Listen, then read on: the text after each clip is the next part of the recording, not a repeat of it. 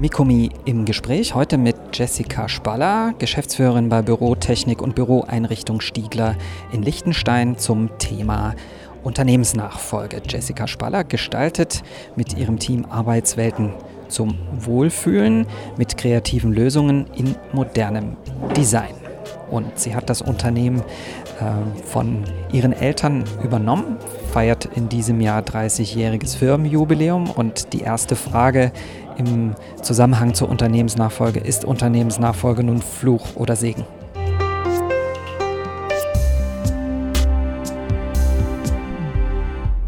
Ab und zu ist es beides, aber in der Hauptsache ist es ein Segen, wenn man sich an der Stelle gefunden hat, wo man hingehört. Das klingt ja so ein bisschen so, dass Unternehmensnachfolge auch einen Weg ähm, nach, sich, nach sich zieht. Wie war das bei dir?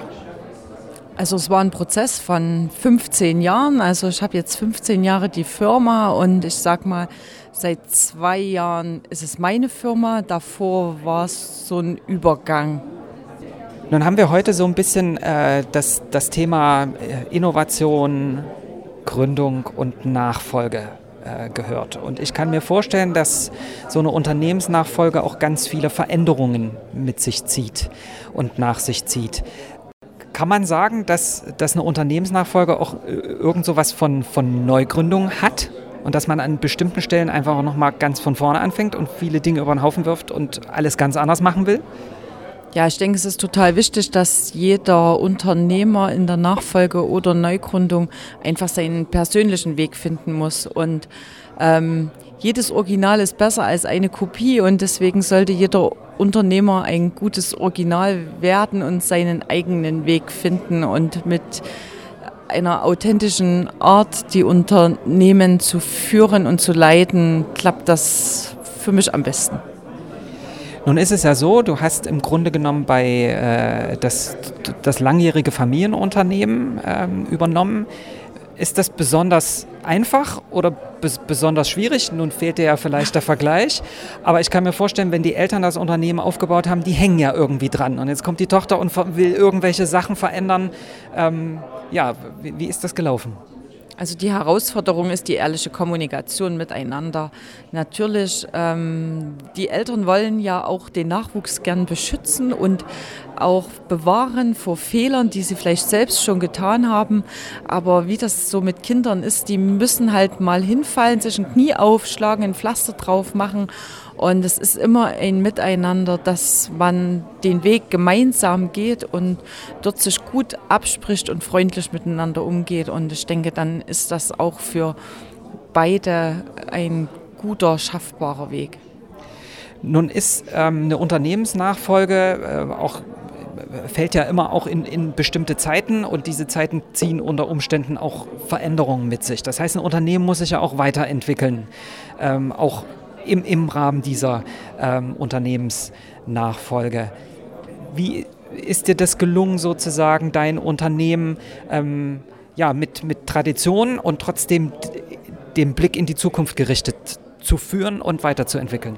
Ich habe erst mal geguckt, was kann ich selber besonders gut und was liegt mir. Und das ist einfach die Gestaltung. Und ich habe die Bereiche ausgebaut und habe die bestehenden mitgenommen. Also ich hatte, die, hatte eine gute Basis auch an Kunden. Und unsere Kunden, die gehen auch mit uns. Und die sind auch häufig so drauf, dass die auch dankbar sind über Weiterentwicklung, sich auch selbst weiterentwickeln wollen.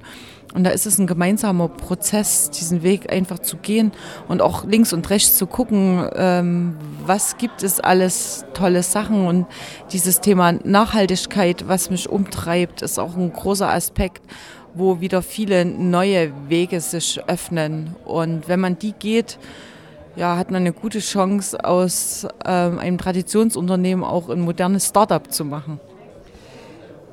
Ist es eine besondere Herausforderung, so eine Unternehmensnachfolge als Frau anzugehen? Die Frage musste jetzt kommen. Ja, klar. Ja, schon. Also ich weiß nicht, ich kann ja nur für mich sprechen.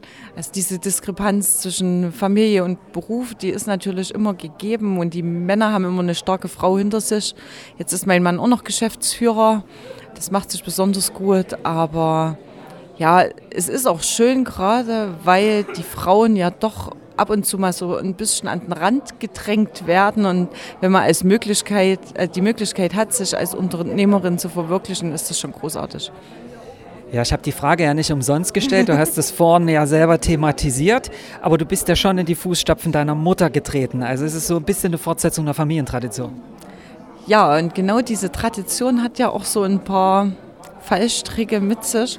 Und wenn ich jetzt so überlege, dass meine Mutter doch wenig Zeit für mich hatte im Aufbau der Firma, bin ich jetzt in der komfortablen Situation, dass ich zumindest für mein kleineres Kind ein bisschen mehr Zeit einplanen kann und ja, und tolle Mitarbeiter haben, die mir das auch möglich machen.